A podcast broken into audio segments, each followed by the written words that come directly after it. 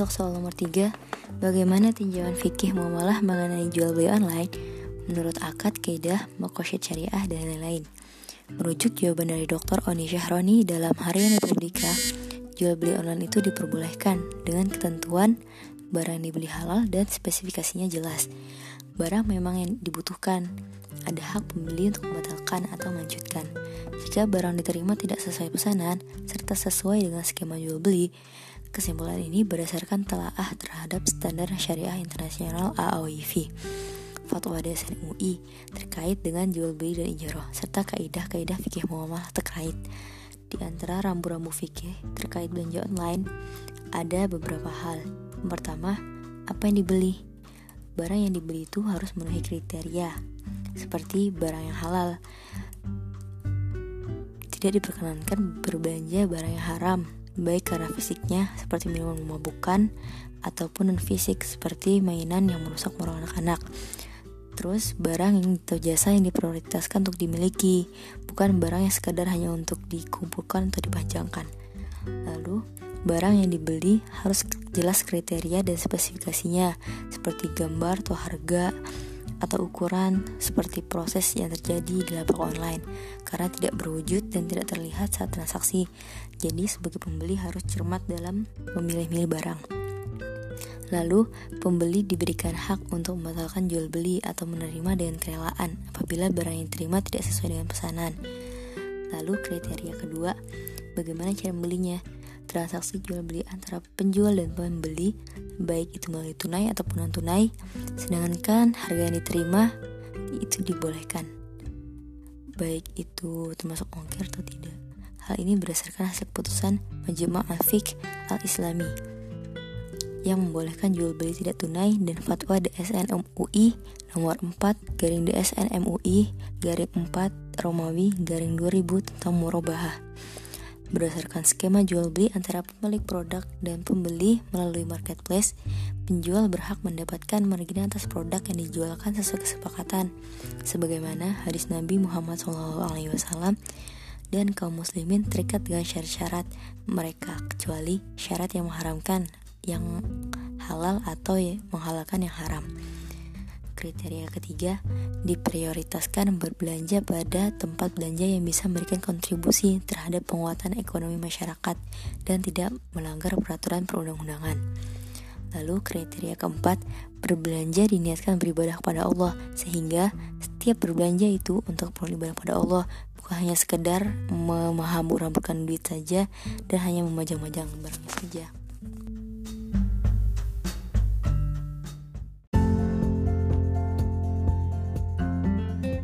Selanjutnya soal nomor 4, akad murabahah, IMBT atau Ijarah Muntahiyah Bit Tamlik, dan Musyarakah Mutanaqisah. Apakah perbedaan mendasar antara ketiga akad tersebut? Sertakan studi kasus contohnya. Jawabannya, murabahah berdasarkan fatwa DSN MUI nomor 4 tahun 2000 tentang ketentuan umum murabahah dalam syariah adalah bank membeli barang yang diperlukan nasabah atas nama bank sendiri, dan pembelian ini harus sah dan bebas riba. Bank kemudian menjual barang tersebut kepada nasabah dengan harga jual senilai harga beli plus keuntungannya. Dalam kaitan ini, bank harus memberitahu secara jujur harga pokok barang kepada nasabah, biaya yang diperlukan. Contoh studi kasusnya, Pak Usman meminta bantuan kepada bank untuk membelikan sebuah rumah. Kemudian bank memberitahukan kepada Pak Usman modal untuk membeli rumah sebesar 200 juta, dan bank menjelaskan kepada Pak Usman bahwa akan mengambil keuntungan sebesar 10 juta. Apabila Pak Usman setuju, maka harga jual yang akan mereka transaksikan sebesar 210 juta. Selanjutnya tinggal membuat kesepakatan mengenai tata cara pembayaran, apakah akan dibayar secara tunai atau dengan dicicil. Selanjutnya IMBT, Ijarah Muntahiyah Bit Tamlik. Ini sesuai dengan adanya fatwa dari DSN MUI nomor 27 tahun 2002. Disebutkan bahwa dalam masyarakat umum dilakukan praktik sewa beli atau perjanjian sewa menyewa yang disertai dengan opsi pemindahan hak milik atas benda yang disewa kepada penyewa setelah masa sewa. Dengan itu, DSN MUI menetapkan fatwa tentang sewa beli yang sesuai dengan syariah, yaitu akad IMBT atau Ijarah Muntahiyah Bit Tamlik. Contohnya, Adi ingin membeli sebuah ruko untuk membuka usaha toko baju, dan harga ruko tersebut adalah 60 juta, tetapi Adi hanya memiliki uang 15 juta. Adi mendatangi bank syariah untuk pembiayaan usahanya tersebut dengan melakukan transaksi IMBT atau Ijarah Muntahiyah Bit Tamlik. Setelah melakukan pemeriksaan, usaha Adi tersebut disetujui oleh bank syariah, dan bank syariah akan membeli ruko tersebut. Kemudian bank syariah menyewa ruko tersebut kepada Adi. Jadi Adi harus membayar sewa ruko kepada bank syariah sebesar 5.500.000 per bulannya. Untuk total sewa biaya yang harus dibayarkan Adi selama 1 tahun adalah 66 juta, yaitu dari biaya sewa 1 bulan 5.500.000 dikali 12 bulan, yaitu 66 juta. Lalu keuntungan sewa yang didapatkan oleh bank sebesar 6 juta. Pada masa sewa itu habis, ruko tersebut beralih kepemilikannya menjadi milik Adi.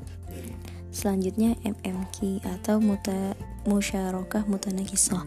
Menurut keputusan DSN MUI nomor 1 tahun 2013, Musyarakah Mutanaqisah adalah akad yang terbentuk karena adanya kerjasama antara bank dan nasabah yang berbagi hak kepemilikan akan satu barang, yang diikuti dengan pembayaran kepemilikan setiap bulannya dan perpindahan kepemilikan sesuai dengan proporsi yang sudah dibayarkan. Contoh studi kasusnya, ketika bank dan nasabah ingin memiliki sesuatu aset, akhirnya mereka bekerja sama dalam modal dengan persentase yang telah terkontrak. Kemudian nasabah melakukan pengasuhan dana menurut modal kepemilikan aset yang dimiliki oleh bank. Maka terjadilah perpindahan kepemilikan aset dari bank kepada nasabah menurut jumlah dana yang telah diangsurkan pada bank. Sampai akhirnya semua aset kepemilikan bank telah berpindah tangan ke nasabah. Dari contoh di atas, dapat diambil kesimpulan bahwa pada akad musyarakah mutanaqisah terjadi syirkah atau kerjasama dan ijarah atau sewa. Kerjasama pada modal untuk mendapatkan aset serta sewa dalam pengangsuran dana dari nasabah ke bank untuk kemudian aset dimiliki oleh nasabah seluruhnya.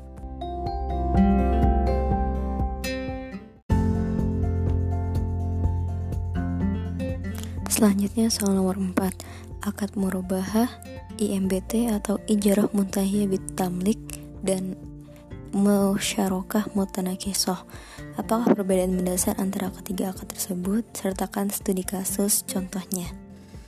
Jawabannya, Murabahah berdasarkan fatwa DSN MUI nomor 4 tahun 2000 tentang ketentuan umum murabahah dalam bank syariah adalah bank membeli barang yang diperlukan nasabah atas nama bank sendiri, dan pembelian ini harus sah dan bebas riba. Bank kemudian menjual barang tersebut kepada nasabah dengan harga jual senilai harga beli plus keuntungannya. Dalam kaitan ini, bank harus memberitahu secara jujur harga pokok barang kepada nasabah, biaya yang diperlukan. Contoh studi kasusnya, Pak Usman meminta bantuan kepada bank untuk membelikan sebuah rumah. Kemudian bank memberitahukan kepada Pak Usman modal untuk membeli rumah sebesar 200 juta, dan bank menjelaskan kepada Pak Usman bahwa akan mengambil keuntungan sebesar 10 juta. Apabila Pak Usman setuju, maka harga jual yang akan mereka transaksikan sebesar 210 juta. Selanjutnya tinggal membuat kesepakatan mengenai tata cara pembayaran, apakah akan dibayar secara tunai atau dengan dicicil. Selanjutnya IMBT, Ijarah Muntahiyah Bit Tamlik. Ini sesuai dengan adanya fatwa dari DSN MUI nomor 27 tahun 2002. Disebutkan bahwa dalam masyarakat umum dilakukan praktik sewa beli atau perjanjian sewa menyewa yang disertai dengan opsi pemindahan hak milik atas benda yang disewa kepada penyewa setelah masa sewa. Dengan itu, DSN MUI menetapkan fatwa tentang sewa beli yang sesuai dengan syariah, yaitu akad IMBT atau Ijarah Muntahiyah Bit Tamlik.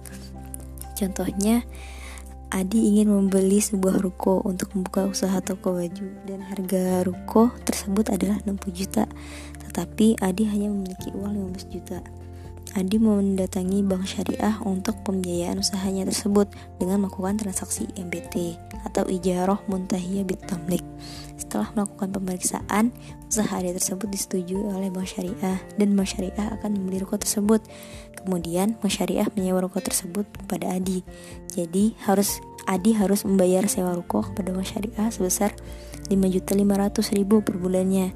Untuk total sewa biaya yang harus dibayarkan Adi selama 1 tahun adalah 66 juta, yaitu dari biaya sewa 1 bulan 5.500.000 dikali 12 bulan yaitu 66 juta. Lalu keuntungan sewa yang didapatkan oleh bank sebesar 6 juta. Pada masa sewa itu habis, ruko tersebut beralih kepemilikannya menjadi milik Adi. Selanjutnya MMQ atau Musyarakah Mutanaqisah.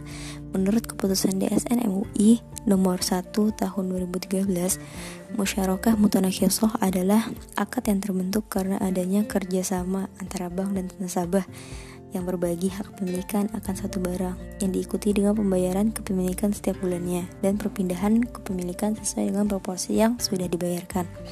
Contoh studi kasusnya, ketika bank dan nasabah ingin memiliki sesuatu aset, akhirnya mereka bekerja sama dalam modal dengan persentase yang telah terkontrak.